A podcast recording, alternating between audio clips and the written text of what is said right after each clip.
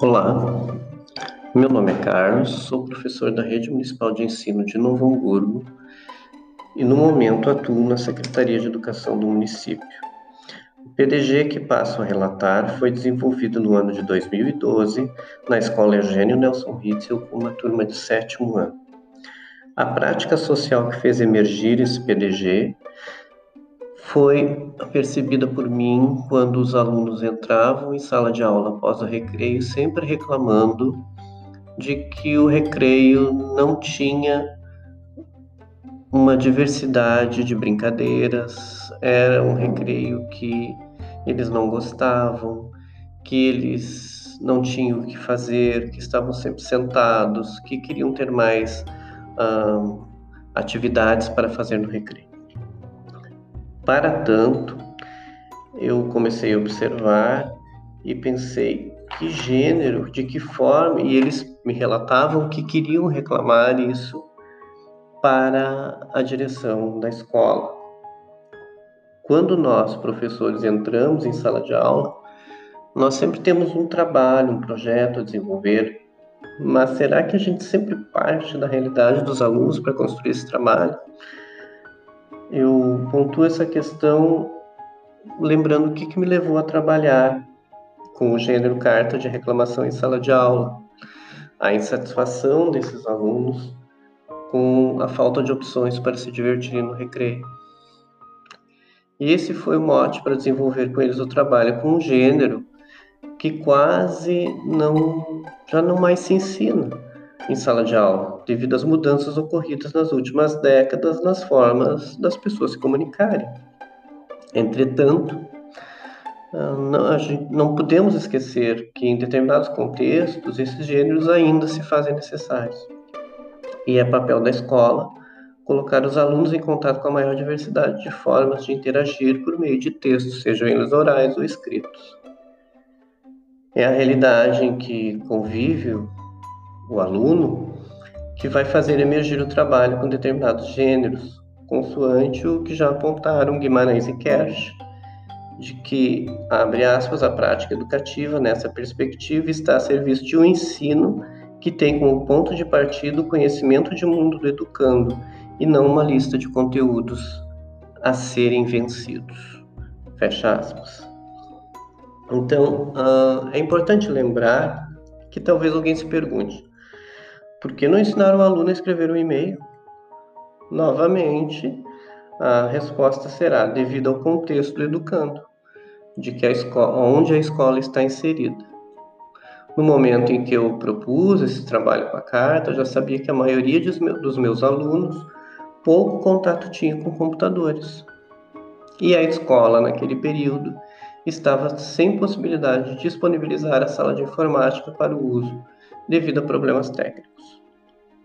Logo, o gênero a ensinar, que atendia a necessidade de fazer uma reclamação com registro escrito, era a carta de reclamação. Seguimos então os passos de um PDG, colocamos os alunos cientes do projeto a ser desenvolvido a partir da necessidade que eles apresentaram de reclamar sobre o recreio e solicitamos uma produção inicial, que nos mostrou o que enfocar durante as oficinas. Apareceram dificuldades ortográficas, mas o que mais saltou aos olhos foi a não familiaridade com o gênero. A maioria dos alunos escreveu um bilhete e não conseguiu colocar em uma estrutura adequada a uma carta ideias concatenadas que expressassem sua insatisfação com a desorganização do recreio. Perguntas como: o que é um remetente? Como é que eu inicio a carta? Coloque endereço?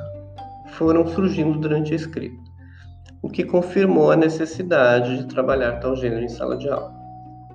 A partir disso, eu elaborei algumas aulas, oficinas, em que trabalhei análise contrastiva entre carta do leitor, carta de reclamação e outras uh, cartas mais subjetivas, para que eles fossem percebendo a estrutura diferenciada. Trabalhei também com uma atividade lúdica, uma brincadeira, chamada Os Porquês da Vida, em que eles tinham que uh, dizer o porquê de determinadas frases, dar justificativa a algumas situações e os colegas teriam que dizer se aquela justificativa estava adequada. Por que isso? Porque ao analisar as produções iniciais, eu constatei que além de, dos alunos apresentarem dificuldades para entender a estrutura do gênero, também não conseguiu elaborar bons argumentos que convencessem seu leitor. Os textos deles apresentavam dificuldade de expressar o porquê da reclamação. Eles não conseguiam dizer por que estavam reclamando do recreio.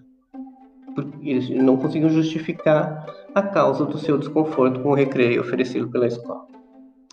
Assim, além de trabalhar com as questões que procuravam mostrar os aspectos mais ligados à estrutura de uma carta, também foi necessário elaborar atividades para desenvolver a argumentação.